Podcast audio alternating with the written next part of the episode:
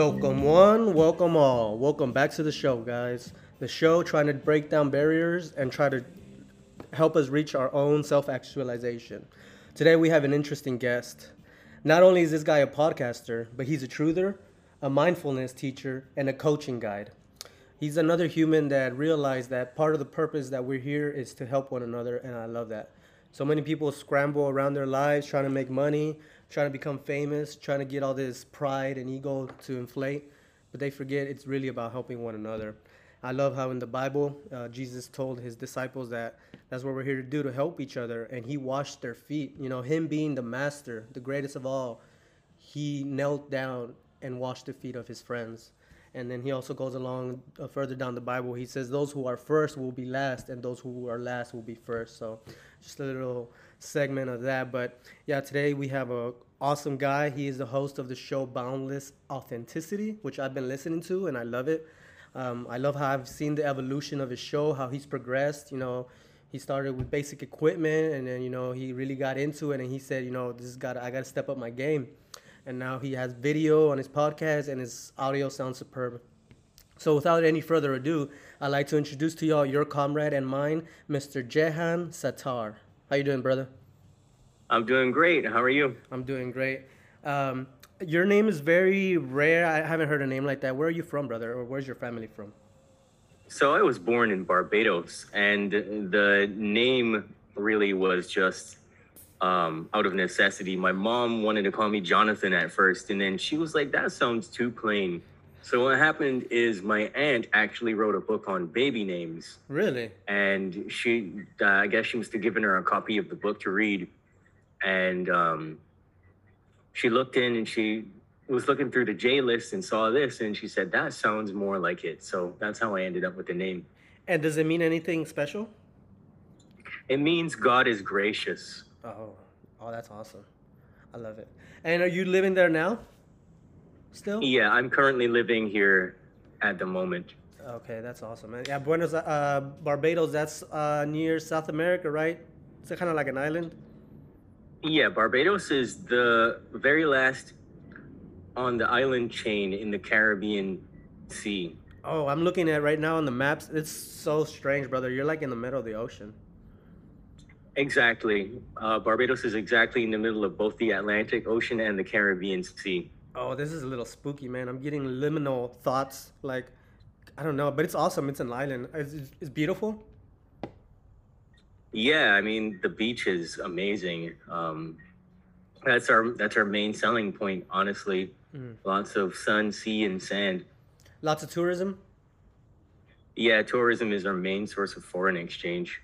Mm. Yeah, so earlier we are speaking just earlier, and um, I mentioned I saw your aquarium that you had back there. It looks pretty badass. It's lit up blue. Um, I've always wanted one, but I've never really gotten into it.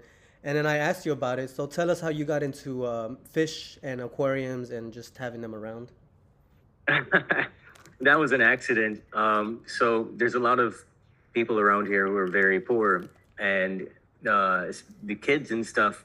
They look for things to do to make money. And so there's a pond right across the street from me where uh, fish breeders will dump their uh, strains that they're they're not using anymore, uh-huh.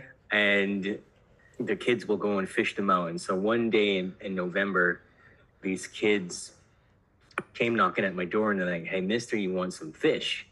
And I saw their faces and they looked kind of sad. And I saw the fish and the fish looked kind of sad. and I said, "Okay." So I just gave them fifty bucks and said, "Give me all the fish you got." Oh, so that's awesome, man. I bet you they were so happy. yeah, they were pretty happy about it. The fish were happy too.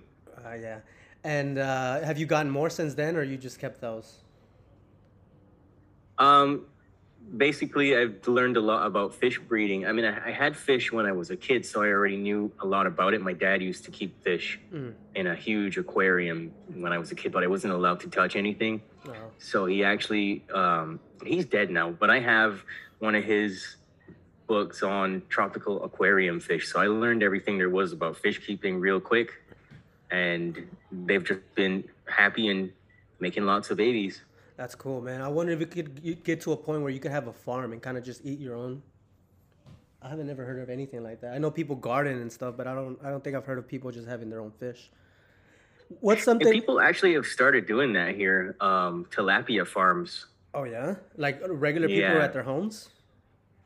Uh, not regular people at their homes, but some people out in the country and stuff uh, have made these farms where they actually grow trees, fruit trees, and vegetables and stuff like that. And they use what the, the fish poo. They call it a fancy name, fish emulsion or something like that, or Mhm. something really weird.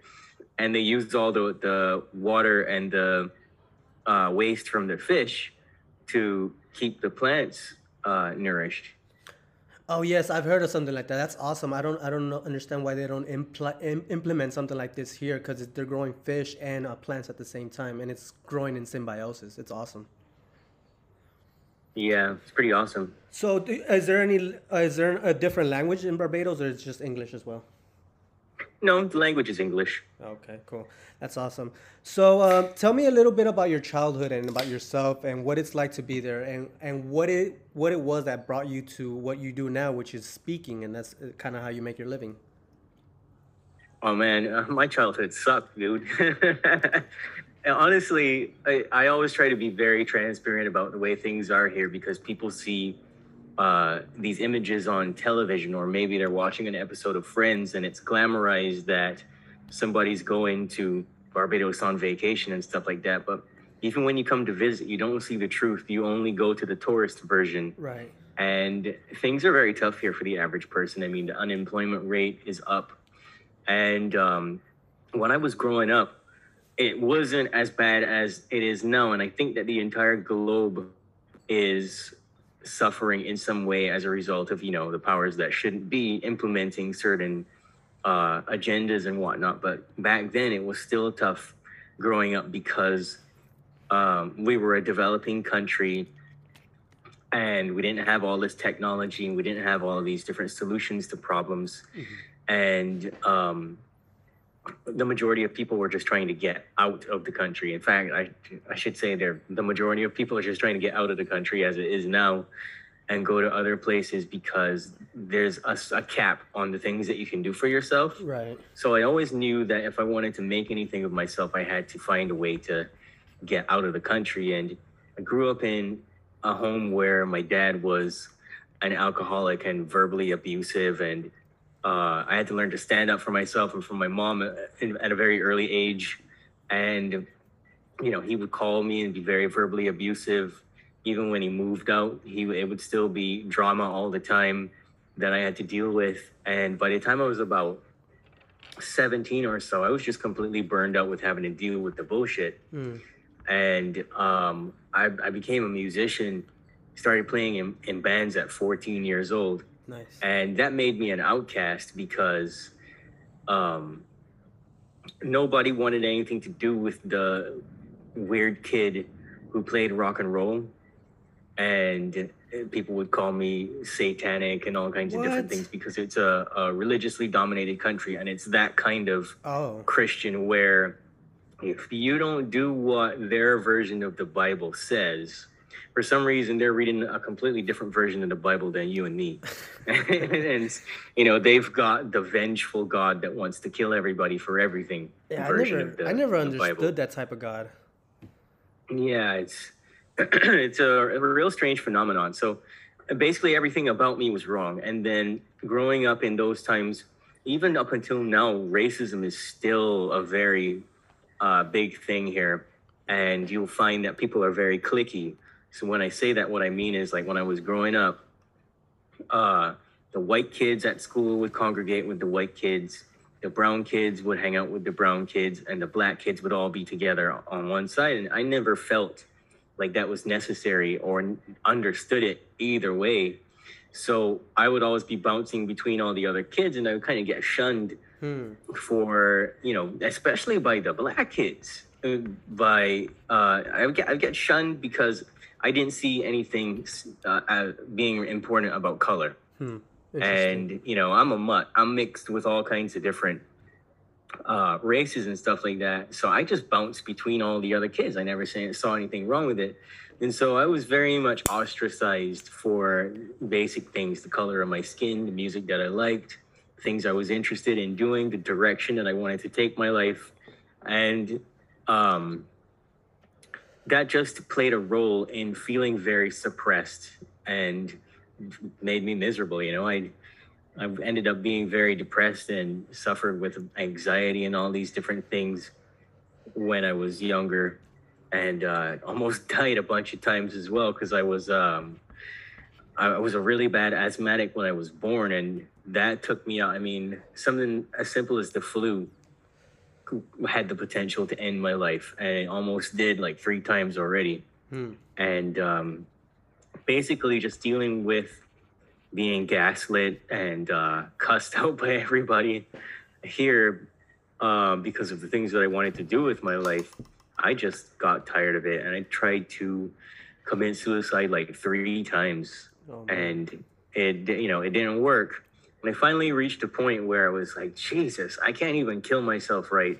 and it was like when those words left my mouth, as hilarious as it is, that made it real for me. Right. Wow. And I realized that I had to do something to change. Mm-hmm. I realized that I was playing just as much of a problem in everything that I was seeing going on around me.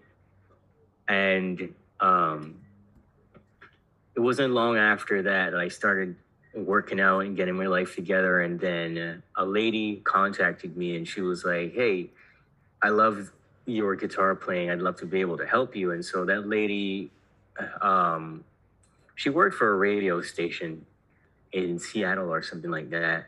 And she was able to help me get my visa to travel to the United States. And then I went off to Nashville, Tennessee, and basically began my initiation.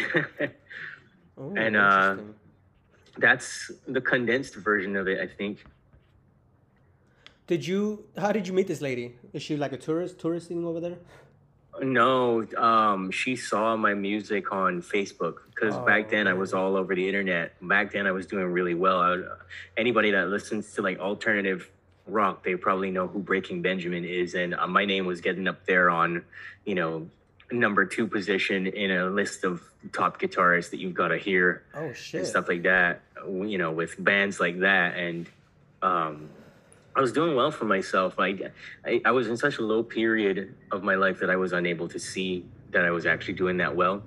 So it felt at the time like things were just coming out of left field, but it kind of saved me because I think if I, I didn't have that experience, I would have been, I would have gone right back to being really depressed.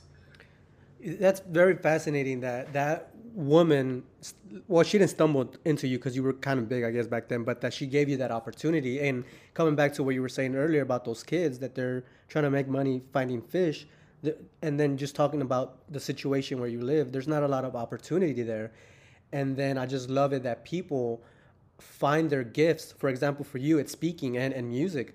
And um, i just think it's it's very interesting how a lot of people they kind of just depend to fall into a job that will sustain them. But I love people that go out of their own way and build themselves up, uh, harness a skill, and this skill can be used to get you out of poverty, and, and it got you to travel and do all these amazing things.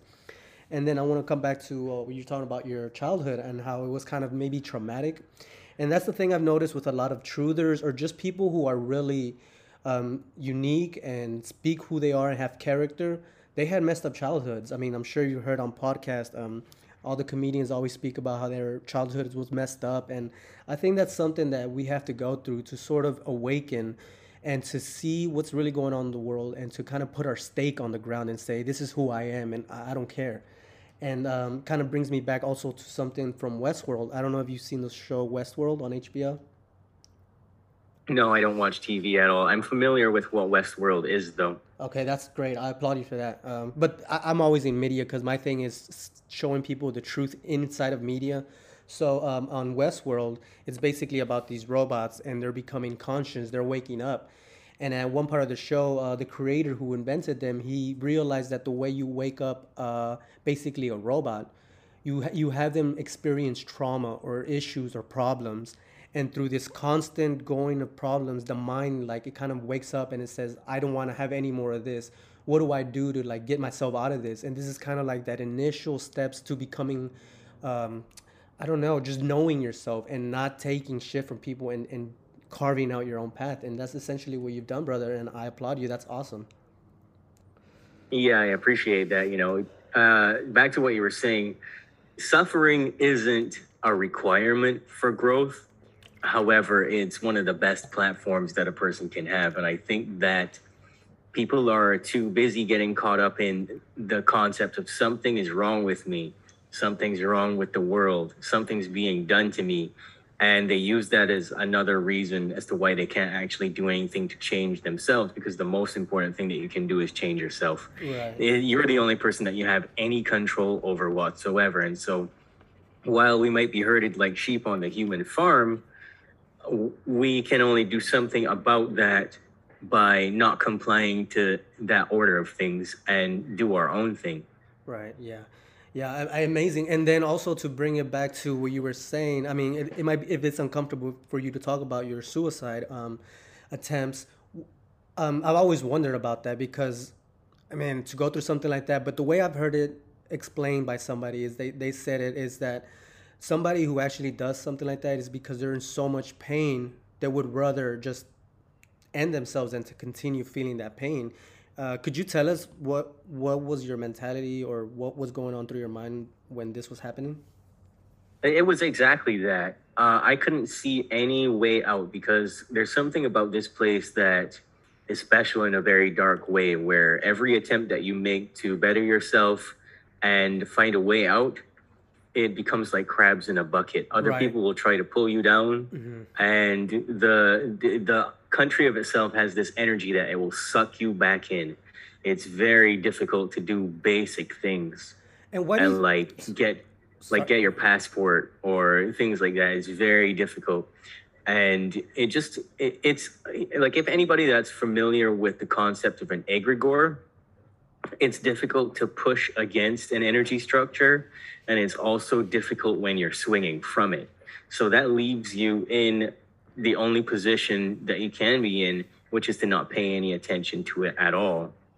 And at that time i wasn't aware of that and every attempt that i made to get out of here it didn't work out. Uh, a lot of the bands that I, w- that I was in they were all breaking up and stuff and i realized that i have no idea who i am when everything is gone and that just left me just feeling completely broken down and with no place to go because people were genuinely just very mean and nobody was very interested in hearing what my problems were so i tried to reach out to a lot of people and they would just you know tell me to f off Damn. honestly and uh, that left me feeling like i had no other options Damn. And I just didn't want to be here anymore. And that's a real dark place to be in. Like, to describe exactly what it is, there's not enough words. Right, right. And then that makes me also think of this um, thing that they say that when people in San Francisco they go to kill themselves, they jump off this one spot, and uh, sometimes some people survive, and then they say that the people who try to kill themselves when they actually fail, they're kind of like, or when they jump, they're kind of like, oh no, why did I do this? Like, there's always that last re- regret when they're like, no, no, I don't, th- this is wrong. I shouldn't have done this. And then uh, it's amazing sometimes how people who do do that try to kill themselves, but then they they find a way out. And then it's beautiful to see how they kind of evolve into a butterfly, and they they go out there to help others. And this is what you're doing, brother. I love it. Your whole Instagram, your site, everything that you do is to coach and to help people help themselves. And I think that's what we're all here to do. And it, it bothers me when on on Snapchat or TikTok or Instagram, the biggest things are usually the dumbest and stupidest things that don't raise your consciousness. It's usually just either girls shaking their ass or sports or money or cars and things that they have value in on them themselves, but they don't add value to you or to who you are or your character. It's just shiny things they wave in front of us to kind of make us feel important. But I think the most important things are the things that you really can't touch, like love or friendship or happiness. These aren't commodities. These are things you you work for and you get and, and you earn them. You don't just get them through money. You don't just buy them cheating cheating your way into it. You have to earn it to to get to this place where you're at peace and and calm with yourself and your family. And I love it, brother and like you were talking about the victim mentality uh, and that crab um, method where when you try to do better why do you think it is that people try to pull you down? Like, uh, if there's a kid in the neighborhood and he's trying to study and do good, his friends will come and try to kind of derail him and try to get him to do drugs. Why do you think that is this human trait that we have? You know, that one is difficult to nail down because some people do it because they can't see past the point that they're at. And so they can't see for you what you're talking about when you want to achieve certain things with your life. To them, they're limited in their thinking and therefore they want to limit you. And then there are other people who purposely want to get you into drugs and things like that. I've experienced that firsthand because they're jealous. Right, right. They don't like themselves and the extent to which they despise themselves they secretly despise everybody else and they want to go around tearing everybody else down into little pieces right. so that it makes them feel much better about their shitty lives. Right. And I've experienced that, you know, I experienced that in every arena that I've ever been in, whether it was at school, with my family members, in music, even in the coaching and the truth community. I tend to stay away from other coaches and away from other truth tellers because I have found that a lot of them are very dirty and very underhanded. And it's actually just about them doing what they want to do and looking important and regurgitating narratives and counter narratives and saying all the things that everybody else is saying. And then within that, you'll find that it's very empty and there's no solution as to how you can help people. Right. And there's no real expertise. They're just regurgitating things that David Icke has said or Jordan Maxwell has said or uh, someone else like that. Right. And it's it's the crabs in the bucket thing. So I you know I've been what I what I found about the truth is that it's a very high vibration, and as soon as you start telling it all the way, unashamed, unafraid, with no uh, you know no cares about what people think about you, and you're doing it absolutely authentically, and when you've mastered uh, anything like in music or where I, you know, I, I, I wouldn't say I've mastered those things, but I've reached a certain level of mastery that beyond that, there's more to strive for. But it sets me apart from other people when it comes to being able to deliver a message with a certain amount of weight, a certain amount of power, and a certain amount of uh, congruency and consistency and authority. Once you reach that point, people will start to shun you you'll figure out who is real and who isn't very mm-hmm, quickly in mm-hmm. any arena. Right. And I've experienced that even in the truth community. I've had my show removed from podcasts or had my show, uh, not my show, had m- me speaking my episode removed from other podcasts. Oh, wow. And, you know, been blocked and stuff like that. And, you know, the person was, or people were smiling in my face and all kinds of stuff like that. And, you know, it's always like that in any arena. So I would just tell anybody out there that just as long as you are on target with what's true, keep going because you're gonna find that kind of resistance no matter what it is you're doing. You know. Yeah, exactly, exactly. That that reminds me of one thing I always tell people. Um, that haters, haters are nothing but unrealized potential. They see somebody doing good and they can't see themselves doing it because they don't see that they're they have the power in themselves too, but they're either lazy or they just go with their quick instinct, which is to hate. Once they hate you, they get angry and then they want to pull you down like that crab. And man, I, and it's true in the truth community as well. I've kind of come across that. I've tried to. I remember there's one guy I was gonna do a, a podcast with, and he said, "You're not trolling me or anything." And I, and I and I asked him, "No, what do you mean?" And he told me that he's had a couple people that kind of tell him, "Hey, come on to my show."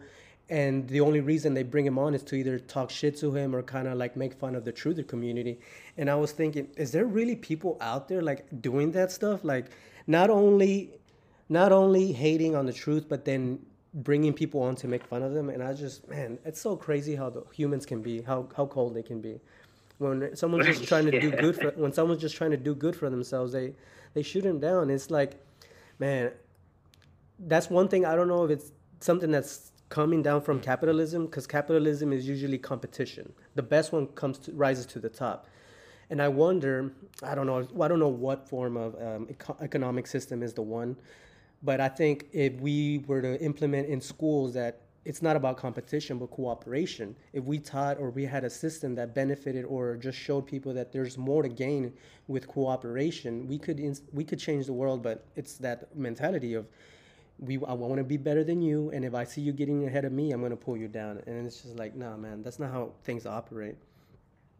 And yeah okay. that's absolutely it. Yeah so I, I want to talk about how then you started your podcast what was it that made you feel like you had to start doing this well, you know, I've been doing the the coaching um, for going on nine years now, and it's been a slow build. And I finally reached a point last year where people were like, "Man, whenever you speak, it's so interesting. You should get your own podcast." So what happened was I started making the first episode and I was talking for like 20 minutes or so, and I was like, man, this is a boring ass podcast. and so I just decided, you know, what can I do to make this more interesting? And I realized that people love to eavesdrop on conversations. Yeah. Uh, they're less likely to get involved in a monologue. But if two people are exchanging information, even if it's garbage information, they'll tune right in. So I just reached out to a, couple of people who were on my Instagram uh, to see if they would like to come on and talk, and it just kind of went from there. Mm. Yeah, I love the first episode. You had this one guy. Uh, I really like what he was talking about. He was talking about mindfulness and just uh, the way he talks, the way both of y'all talk in conversation. Like you said, um, it's very rare to find um, true, honest conversations because everything on TV is scripted. You can tell it's fake, but it's very rare now. And it's interesting how I think podcasting is the next thing. People are realizing that they want true, intimate, real connection with people, not fake, um, scripted. Um, you can tell it's fake when it's on TV. It's all like reality TV essentially. But this is what humans basically grew up on. This is the oldest profession, just telling stories around the campfire, and we're just talking and sharing our experiences. And it's so simple yet. I feel so great. Uh, I feel so much gratitude that I discovered podcasts because before I would listen to music and I, it, it, got tiring. And um, it is actually I worked at a machine shop at night, so we had a whole a lot of time to to just do nothing. We just set up the machine to cut whatever material and just kind of chill the rest of the time. And I got tired of music, so I started listening to speeches from um, Martin Luther King, Kennedy, um, just looking at different speeches. And one day I came across Joe Rogan, and this was before um, way before when he was real into conspiracies and all that. And I heard him and I was like, the things he was talking about, I was like, yeah, man, how come I never hear about any of this stuff on TV or any of my friends talking about it? This is so fascinating. And I discovered who he was and I listened to his podcast. And then from there, I stemmed out and started actually looking for spiritual podcasts, uh, conspiracy podcasts, just different different things that I never thought people were actually talking about. And it's like, kind of like BitChute. Now BitChute is the place where you get the real stuff. YouTube is kind of like the TV now. It's just uh, corporate controlled stuff, and they erase you if you say something that they don't like. And so, yeah, this brings me back to your podcast. Um, you said you started off with your teachings, your coaching, and you have an awesome coaching um, seminars and just uh, classes that you offer that people can reach you. What made you start that? What made me start with the coaching? Yeah, yeah. Well, you know, this is where I usually tell my story about my what I like to call angel moments because I was at a gig one night many years ago and I was talking to the sound engineer. I was telling him how everything's supposed to be set up and stuff. And um, this guy, this really tall guy, taps me on the shoulder and he says, Hey, I noticed you have an incredible affinity for leadership have you ever heard of coaching? And uh, he kind of interrupted me in mid conversation. So I looked at him and I kind of gestured to him. I said, one second. And I finished my conversation with the sound guy. And when I turned around to talk to the guy and say, hey, do you want to go get a drink and talk about coaching? I'd love to know more about that. He was gone. And I looked through the entire bar for this guy and he was just gone. And it was so bizarre to me that I immediately went home and was like, hmm, let's figure out what coaching is. And so it uh, came up on Google with, you know, personal trainers and stuff like that. And then I saw Tony Robbins and I was like, oh, yeah, I, have heard of this guy before. Mm-hmm. and uh, you know I'd seen him in Shallow Hal, which is which is a real strange movie, but um, I'd gotten exposed to that before that, and I gotta say this, I gotta give a big shout out to uh, this lady. She's no longer with us, Tina Gili. She was a fitness competitor, and um, you know all of her friends were like IFBB pro bodybuilders and stuff like that. And so, like 12 years ago when I was first trying to make a, a change in my life, uh, another thing that just kind of happened over Facebook, she messaged me and she was like, you know, I really love your music and stuff. I want to help you. Uh, and she's, she started asking me what she can do for me. And I said, well, you know, I'm really fat. I'd like to lose some weight and, you know, get on my feet. And she just took the reins from there and was like, okay, this is what you got to do. I'll send you some protein. The lady sent me like 600 bucks worth of uh, supplements Wow. all the way from Florida on, on her own dime, paid for everything. Wow. And, uh, you know, she's living with a roommate and stuff that was endorsed by a bunch of fitness companies. And they all got together and put all the best stuff together for me and sent it over. And uh, she sent me a DVD by Wayne Dyer to watch. And she said, listen, watch this. She's like, I know you're depressed and everything. It's going to be a tough road out, but I just want you to watch this and consider the stuff that he's talking about. Mm.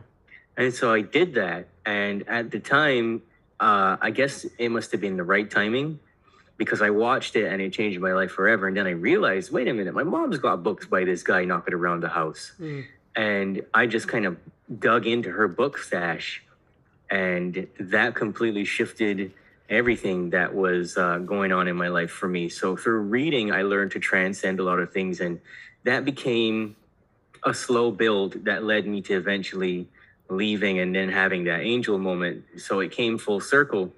And I realized, you know, this is something that I feel like I've been pulled towards uh, my whole life. Because I've always tried to help people as much as I can, even though I wasn't getting any help when I needed it. I never let that, you know, dull my ability to reach out and touch people where I could. And I just I just wanted to do it. I felt deep in my heart this is something I have to do. And so I went and I took some certification from the Life Mastery Institute and I just kind of went from there. And um, what I realized about it though was that it's another one of these things that's like an offshoot of the psychology industry that's really it's it's a cult it's the cult of personal development and so if you ever read all of the personal development books you will notice that they're all saying the same thing. It's our constantly regurgitated narrative. Right. and my spidey senses caught on to all that. And i just started researching things and i realized exactly what it was. It was another way to keep people in a cycle of disempowerment by giving them the truths of the universe and the truths of life and changing your life but don't really give them any solutions Right. Yes. and exactly. don't put them in a, a like a solution focused mindset or anything like that it's just about getting you to pay a thousand dollars for a coaching session Right. and that kind of pissed me off. And I'm the kind of person that once I get a whiff of something wicked happening, I'll go all the way in and investigate. So I realized that if I was going to use this as a platform to help people, I had to do a lot of research. And that was when I started diving back into the conspiracy theories and things like that. And I realized that my knowledge of those things was actually pushing me in a particular direction, which was learning everything there was about the subconscious mind. And so, in order to do that, I had to go and learn all about the mental health uh, industry, all of the tools and the techniques that are used, all about anxiety and depression. So, I had to go and learn psychology, I had to go and learn hypnotherapy, I had to learn all these different things. And I realized that the subconscious mind is the target. And so, I just started getting into how can I get people to expose the contents of their subconscious mind and get them a shift hmm somehow and, and get them to be their own hero and not rely on me you know keep coming back to session after session with me and just me telling them what to do and um, that's pretty much how i got into the whole coaching thing. So it wasn't longer than a year or so that I fell down the rabbit hole and realized something's not right with this either. And I started to design my own way of doing things, you know? Yeah, I love it, brother. I See, and that's the thing I've noticed with people like us and the people who are trying to help others.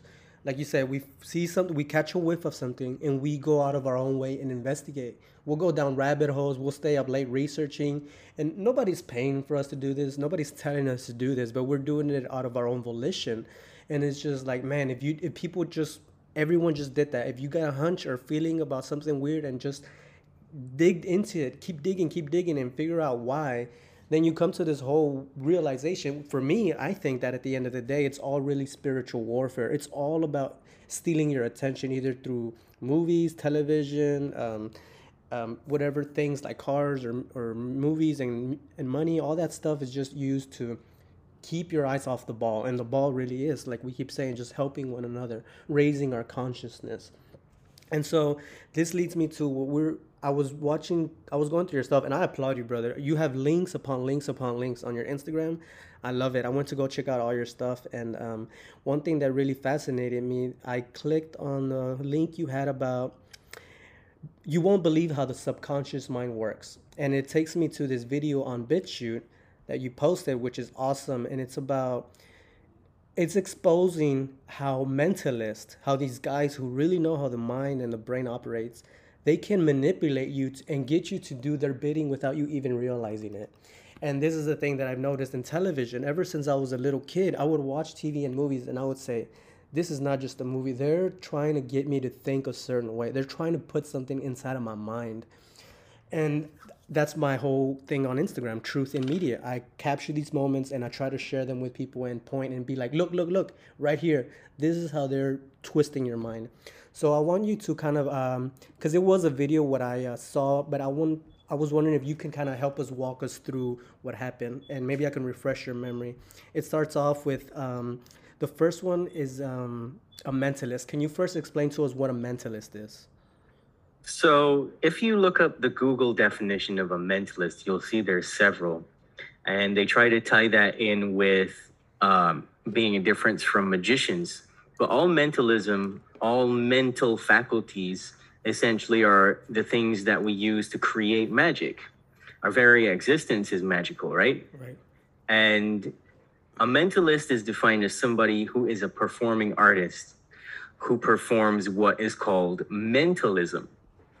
And mentalists essentially are playing games with your mind. They're using it, your own mind against you. Right. And they're u- usually using your subconscious mind and not your conscious mind. Right. Because the conscious mind is the part of us that can critically assess information, but it's really slow. The subconscious mind is dominating the majority of it. And so they know that. And they will use your subconscious mind to basically make you think that they're intuitive and make you think that you've done certain things or didn't do certain things. And um, if you've ever seen like a cold reader or anything like that that pretends to be clairvoyant, but really what they're doing is asking you questions and getting you to reveal certain things in a particular way, well, it, it's all to do with that kind of stuff. Yeah, yeah. It's, it's, very tricky. Yeah, it's very fascinating because you would think that these guys are like, uh, like you said, magicians or they know something extra that we don't. But no, what they've done is they figured out how you said how the subconscious mind works, and they figured out methods and tricks and mechanics to kind of sort of poke at it and like you said they'll ask you questions so that you reveal a little bit and then they'll use that information later down to kind of guide you to where they want you to go. So the first the, the video that you posted is uh, different cuts of different little experiments. And the first one was this mentalist is talking to this guy and he's like basically just telling him a couple of things. He's giving him a little speech he prepared. But if you're not paying attention you're not capturing that he's basically implanting little ideas and little seeds in your mind so that later when he asks you a question you actually give it out of any possible thing that you could have answered you give him the answer that he wanted. And that blew my mind. Can you kind of tell us what happened in here in this little interaction? So the mentalist is Derren Brown. He is one of the best mentalists out there. And um, the the guy in the example is Simon Pegg, the popular actor, and um, what mentalists do is they I've already said they're hacking the subconscious mind, and what they know is that the subconscious mind is uh, communicating to 60 trillion cells, 6 trillion commands per second. And they also know that the conscious mind can't really do very much. It can only take in 140 bits of information in a 2nd So, uh, the conscious mind is basically what gives you free will, and 5% of your daily thinking and your actions are coming from the conscious mind.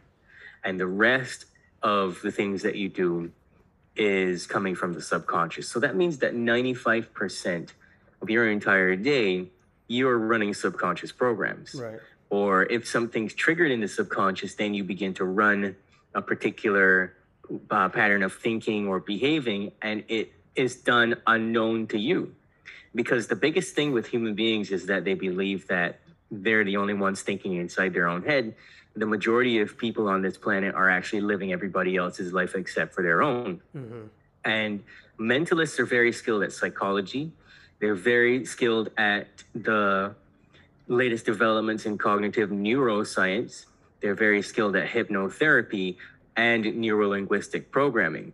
So, neurolinguistic programming is the technique that's being used on Simon Pegg in that first clip, where he's joining certain words together very quickly, and uh, Simon Pegg's subconscious mind is interpreting other things. Right. Does that make sense? Yeah, it's it's kind of hard to say because you gotta watch the video and then read the subtitles. Because when he says things, you think he's saying a certain thing, but he's actually like, for example, he says Mm-hmm. bike a lot, but it doesn't sound like bike. It sounds like he's saying like or something else because you're not really Right. processing it. And then he's tapping the guy on his shoulder every time he says like a clue or special word that he wants to really hit the subconscious mind. He's tapping the guy's shoulder, and it's just Yeah, that's called anchoring. Oh, okay. Can you explain that? What is that?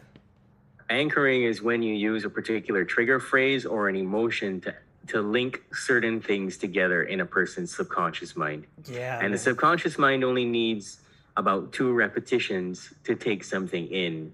So if you can get someone engaged in something and, and give them the right series of words put together, uh, then you can get them to do something really strange and they will completely think that they're the ones who are doing it. Yeah, that's And- yeah, that's very scary It- because if you think you're running the show, like you said, most of the people are living a zombie life. They're just doing the regular old routine patterns. But it's that very small few people that actually go out of their way to to do something different or do something new. Okay. so- Yeah, anchoring is used all the time. And in uh, before we get into it, all of the clips, there's some level of anchoring that's being used Right. to subconsciously control people. And it's kind of like classical conditioning because it relies on your own um, cognitive biases and your emotions about anything. And every thought behind it has some level of emotion to it, even if it doesn't seem that way. So if you can dictate a person's perception by using their emotions and their cognitive biases against them, then you can anchor them to just about anything. Right. And uh, if you notice in the clip, he's anchoring feelings of joy to the the bike, Right. and he's using hypnotic language to embed these commands into the actor. Yeah, man, that's fascinating. It's like he's really he's really hijacking your mind. He's he's trailing you along a certain path that he wants you to come on. And that leads me to the second clip in that video. Um, it has something to do with this guy. He he gets these three influencers who are somewhat big, and uh, he brings them into this place. And he, what he's trying to do, he's trying to demonstrate and see if they think that they can be um, hacked or in a way. And they're like, no way, no way you can influence us. We're the influencers. And so he gives them these random items, and then he tells them to go to this other room. He has like a little warehouse where they have different uh, scenic places where you can take pictures. And he gives them various objects, and he says, "Go and take as many pictures of you want with with whatever piece of thing that I gave you. It's an ice tray. I forgot what the other things were, but um, he, he gives them various objects and he says, okay, go take pictures and try to take a picture that you think is going to get a lot of um, views and a lot of traction on your social media accounts. So there's like five different scenarios and five different objects. And they all go take their pictures and stuff. And then they come back to the guy and he says, okay, I want y'all to go through all of your pictures and pick one and that y'all think is to get the most traction and post it. And they all do it independently, right? And then he starts asking them questions like, do y'all really think y'all could be manipulated or not? And then it, go, it he's doing that thing that he that guy in the first video did, that mentalist stuff. He's anchoring them to certain phrases with the ice tray. He's saying certain words, which I I realize this is word magic. What he's doing, kind of in a way. Uh, it sounds like he's just talking, but he's doing some deep subliminal programming. That man, when you think about it, what the druids were doing, we think that they were doing spells like saying random words, but no, they were probably doing something like this where they were talking to the people, but they were anchoring them in some way and implanting these ideas to the subconscious mind. And so, come to find out, all these he tells them, okay, pick that one picture and let me see what you have. And it turns out they all picked the same place with the same object. And then they're all like, what is going on? Could you describe kind of what happened in that interaction? Well, he's using the neuro-linguistic programming. And uh, for those who don't know what that is, neuro is the brain, linguistic is the language that we use inside of our heads, and programming is exactly what it sounds like the ways that we are trained to think, behave, and basically emote. And like I said, it's used to subconsciously control people, but the subconscious mind is a scanning device. And one of the biggest things that he used to get the outcome that he needed was to actually have the picture that he took in the background with everyone right and that's the reason why that's big is because if you're watching a movie and they want you to drink more coffee or they want you to drink more alcohol or they want you to believe that there's a virus they will put that in the background. Mm-hmm, mm-hmm. And the subconscious mind is picking up all of that information.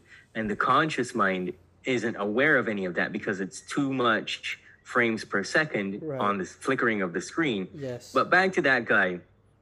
When he gave them a little peek at it, because the subconscious mind is a scanning device, and the subconscious mind is also the mind of God in a lot of ways, where it will be able to pick up on every single thing that's in a room even if you consciously don't know that something is there, the subconscious mind is going to know long before you do.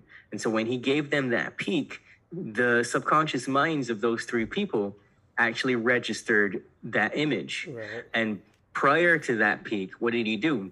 He used the the hypnotic language. Mm-hmm. And one of the techniques specifically that he used is called a non sequitur. So a non sequitur is a linguistic pattern which causes confusion. Anytime you put someone into a state of confusion, you got them because the mind is expecting a certain uh, congruency to, to statements and uh, to certain events. And what you're trying to do inside the mind is you're trying to apply logical or emotional reasoning to it. So when something happens that is outside of what you expect, then confusion is created. And it makes it really easy to put in any command, and the mind is experiencing that hypnotic state of trance. And the mind automatically uses a hypnotic state of trance, some brainwave shift, in order to correct itself to process information so that you can understand what just happened. Yeah. So when somebody's doing like what he did and they're saying, you know, complete word salad and it's things that sound meaningless or harmless, but he's saying it, he's, his delivery is very meaningful, right. then they're all kind of just watching and going into an alpha brainwave state because the mind is trying to figure out what's actually going on because of that confusion. And at that point of confusion, you can give that hypnotic command and it will be done in such a casual way that you will hardly be able to tell that something that was said was actually a command. So, unless you know how to spot these linguistic patterns, you will be easily hypnotized by just about anything on TV or in music. Right. And I've I even do that with clients. I have a lot of clients that are resistant to doing their homework. And instead of me trying to tell them what to do and getting frustrated because they don't want to do it and and uh, getting into a verbal uh, back and forth with somebody over something that they know they should do for their uh, own well-being, I just hack their subconscious. So I'll use the non sequitur. Like a good example. I hope he doesn't listen to this podcast, but one of my clients was resisting, and I waited until the end for when he was about to reschedule his session, and he wanted to have it two weeks from that date. And so what I did was I pulled out my calendar and I made him look at the calendar while I was doing it. And I said, okay, 1, 2, 3, 4, 5, 6, 7, 8, 9, 10, 11, 12, 13. Hmm, that's weird. It seems there's only 13 days in this two week period. And you saw his eyebrows raise because he got confused and he started looking at me like, what the fuck? Are you stupid? And that was when I got him. So I just inserted the hypnotic command right after that point of confusion. And I told him that he will do his homework by a particular day and he will email it to me. And so said so true. That's what he did. A couple days later, he'd had all his homework done wow. and he emailed it to me and I looked through it. And sometimes, you know, that's that's why they're coming to people like me who understand uh, hypnosis and stuff like that because they want to change, but their subconscious mind is the thing that's limiting them. Yes. So sometimes you have to get them to covertly do things so that they reach that point of realization on their own and, and then like i'll never have to hypnotize him to do his homework again he will just know that he has to do it right yeah so in that uh, clip the, the show is called magic for humans and it's on, it was on netflix as far as i know. They've got a youtube channel and stuff. And uh, that guy he does a lot of tricks on people. He's a, a skilled mentalist. There's other clips of him doing stuff to people in the street where he gets them to think that um, a particular, like basically, he will ask them a question, but in the body of the question, he will implant the the answer, right. and they will say it back to him, and they won't know that they get it. Yeah, man. I love how you break it all down, brother. And yes, you exactly got to where I was trying to lead this little conversation to. You said whatever they put on the TV in the background, and I love how you keep mentioning, guys, the subconscious mind is much more powerful than the conscious mind. It's like a robot. It, it takes in every piece of information, and your conscious mind can only focus on a little narrow sliver of attention, but the, your subconscious mind is like a supercomputer. It's seeing in, taking in everything, and analyzing it. And so I love how you said that if you want people to believe in a virus, you just stick it in the background, put it in movies, uh, repeat it so often that when later, when there comes a trigger point and you want them to act a certain way, you, you release a spell. And I, I love how you did that. How do you think that that ties in with everything that happened these past couple of years, the whole virus thing? How do you think that they, because I, I brought this up because this is exactly what they're doing in movies. They're implanting all these things into your mind for, for certain reasons for certain reasons down the road, they're going to trigger something to make you think a certain way. How do you think that ties in? I love how you broke it all down, brother. You know, the television was invented for that very purpose. The music industry was invented for that very purpose. And human beings, you know, I don't offend anybody, but I think I will go ahead and do it anyway. Human beings are pussies. Mm-hmm. By nature, we don't want to have a tough moment inside our own head so what human beings will do is avoid the conversations that are going inside their own head. And what will they do? Oh, I need to be entertained right now. So they'll turn on some music, they'll turn on a podcast, they'll turn on the TV or whatever it is to try to avoid feeling a momentary sensation mm-hmm. because to them it feels really bad. Right. And the powers that shouldn't be, they know that and so they use that against us at every turn. None of this was about entertainment, and it has always been about entrainment. Yes. Got it? Yes. Yeah, totally, brother. I, love how you broke it all down. And uh, right, I, I screwed up the whole scheduling, and I wanted to talk more with you, and you said you had an hour, so I'm gonna respect that. But I love how you broke it down. And uh, guys, this is why I had this guy on because he knows. And a lot of people, we're waking up, we're realizing that the TV and all this stuff that they put in front of us is not for entertainment. Like he just said, is in, kind of entrapment. They're putting you in their own world, in the world that they want to, to create. And uh, us by not paying attention and researching and learning and really knowing ourselves, we're allowing all this to continue. So thank you, uh, brother, for being on, Jehan. Um, I love you. Um, maybe we can schedule something else down the road, but I love how you. Yeah, well, you don't have to. You don't have to run off right now. I can actually go for about another thirty minutes or so. Okay, that's great. That's great.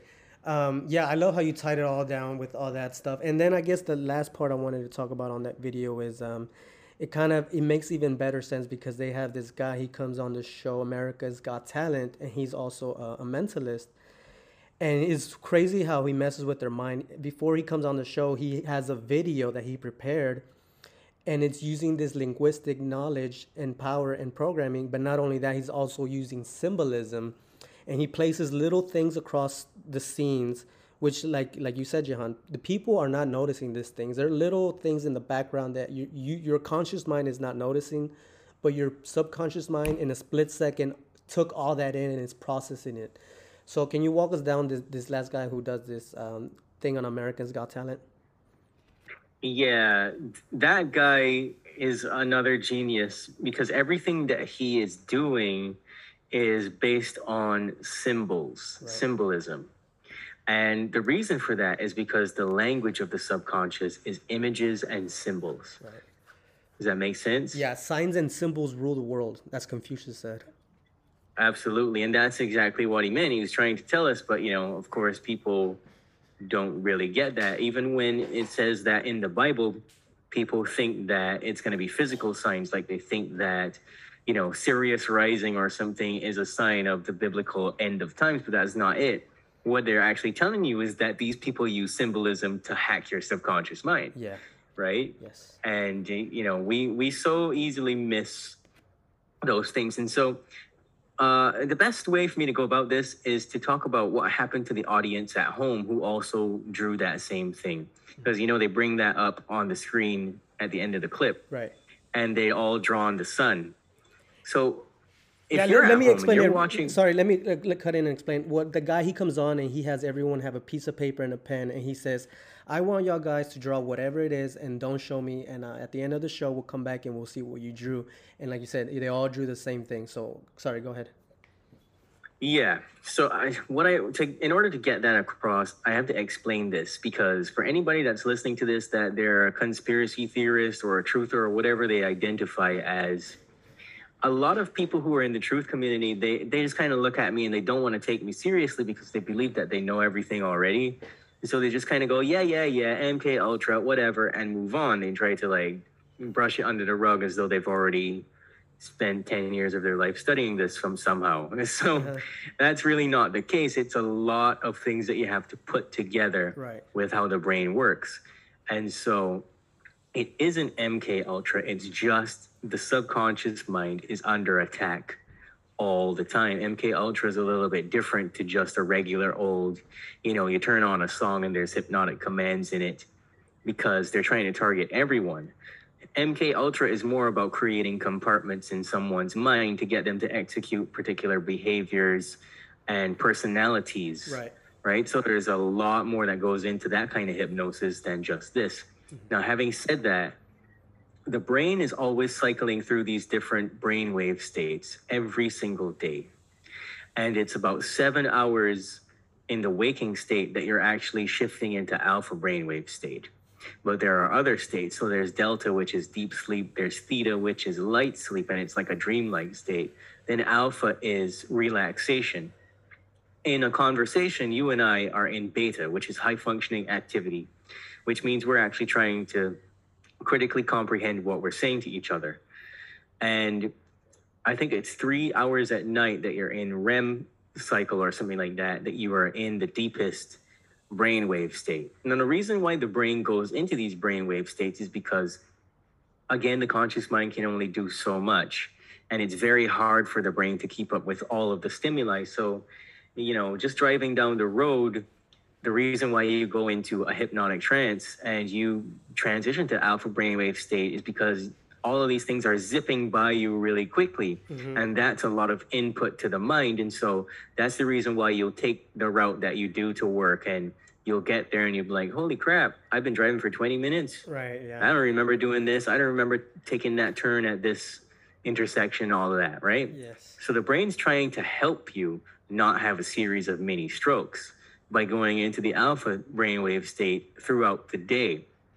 So when you are in alpha brainwave state, you are more suggestible because you're transitioning out of the logical brainwave state. And the television is designed specifically to do this.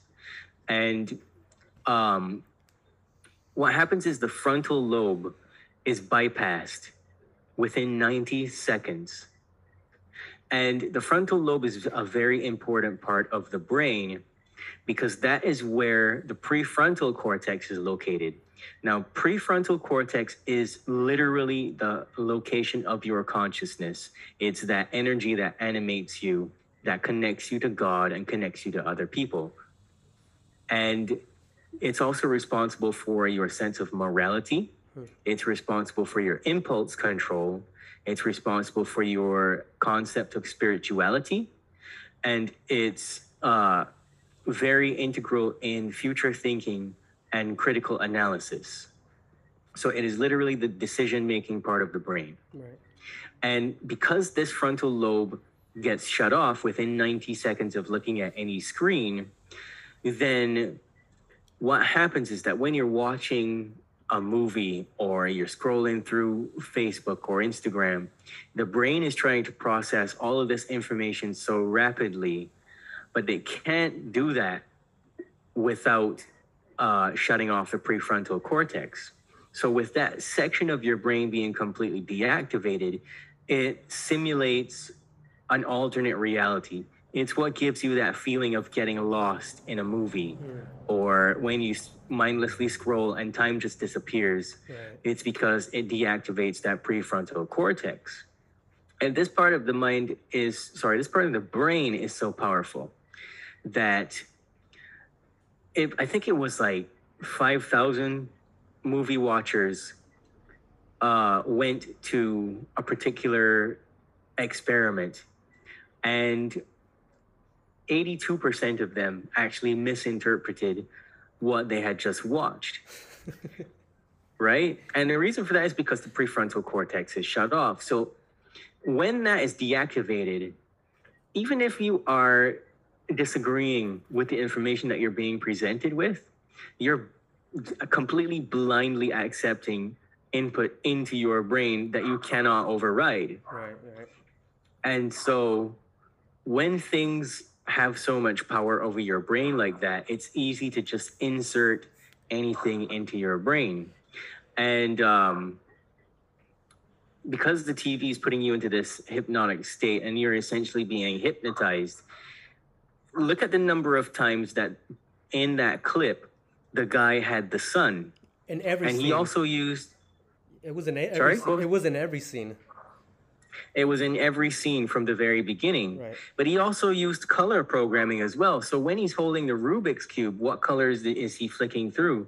Yellow and blue. Right? Yeah. Now, where have we seen yellow and blue used recently? Oh, it's crazy. I don't know. I'm, I'm sure you know, but it was also put on right right during the whole COVID thing. The main colors were blue and yellow, which led to the Ukraine thing. Exactly. Right. Exactly. And so not only is he hypnotizing people to draw the image of a sun at home, he's also working very covertly to trigger dormant programming. Yes. and the colors are used to trigger dormant programming. If you notice everything with all of the agendas, it's the use of yellow and blue. Right. And in politics, what colors do they use? Blue and red. Right. Yeah. So you will often see those colors being used a lot to elicit certain uh, responses. Yeah. It's So crazy. brainwashing isn't limited to MK Ultra or MK Na- Naomi or whatever it is.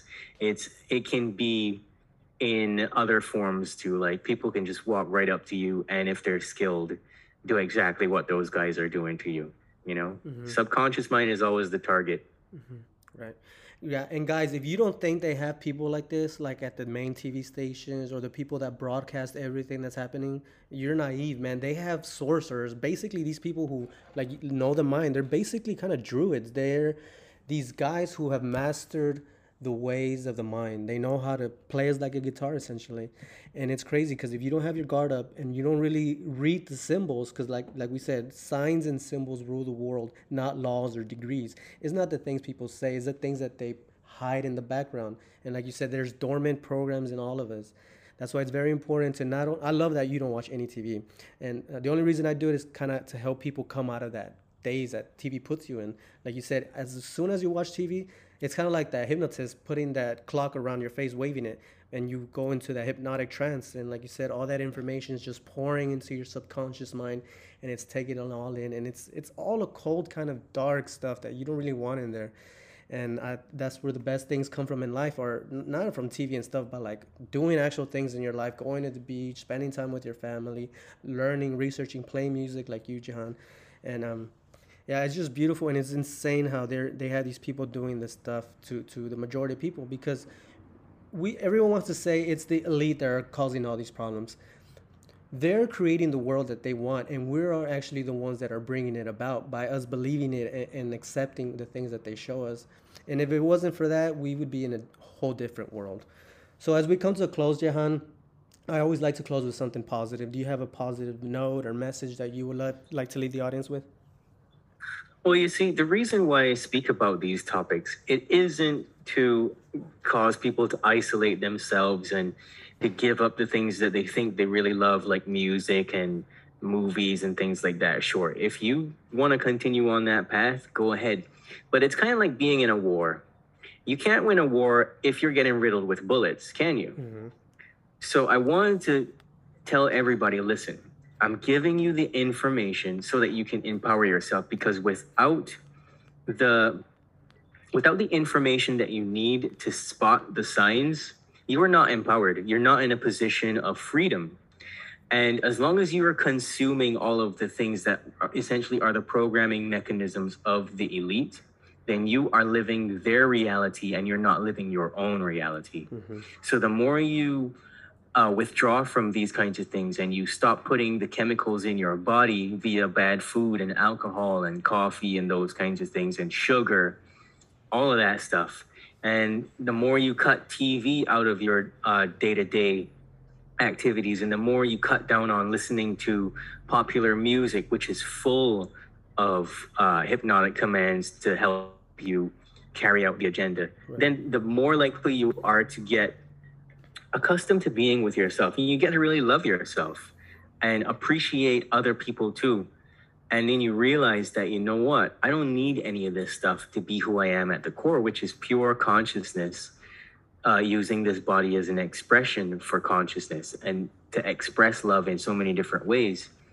You know you can you say whatever you want to say about um, spirituality and all these kinds of things. But the reason why the world is in the state that it is in isn't necessarily because things are being done to us against our will. It's that we choose. Yes. We choose to have these things projected onto us. We choose to participate in these narratives. And you have the power to create your own world and your own reality. And that's why they do it because they know that they themselves inherently aren't very creative. Right. And they need us to act out their reality for them. And as long as we are participating in that life, then what are we doing? We're creating more of the things that hurt us and are creating a dystopian um, world for the children that are following us. Mm-hmm. So you gotta you gotta think, you know, do I actually want love? Do I actually want peace? Do I actually want joy? And if you say you want those things, you have to retract and give yourself the best chance because you know the kids are watching the kids need us. I'm very focused on kids because it I, we think the attack is on us but the attack is really on the kids. Yes yes. Yeah that's so true. I just actually posted something about that uh, today. And i love it brother. Amen to all that you said. I love it. I, I just wish there's more people. And we are i think in the end of the day we are going to win. It's just it's slow a slow fight but it's like um, uh, David and the giant. It seems impossible, but with God's help, we, we will win at the end. It's going to be an ongoing type battle because uh, the reason why they're moving so quickly is because they know that they have a certain set of people in a precarious position and they want to draw more people into that. It's actually a much smaller number of people participating in this than it seems. But because of the perception factor involved in social media and TV and stuff like that, people actually automatically think that things are worse than they really are Yeah. and they panic. Yeah. Yeah. And we need to get in control of our minds so that we can see that this is what's happening and we don't all freak out and go into panic mode and then start pushing against each other because we do need each other at this time. You know, a problem I have with the truth community is there's all this uh, talk about the vaccinated and stuff like that. But, you know, maybe they'll never wake up. Maybe this is something that they're choosing for themselves Right. and we have to learn to see that and still be there to give them help when they need it because a lot of these people are going to lose their children to this they're going to lose people that they love because of this they will end up uh, with autoimmune diseases or dead or you know crippled or something and they'll need our help.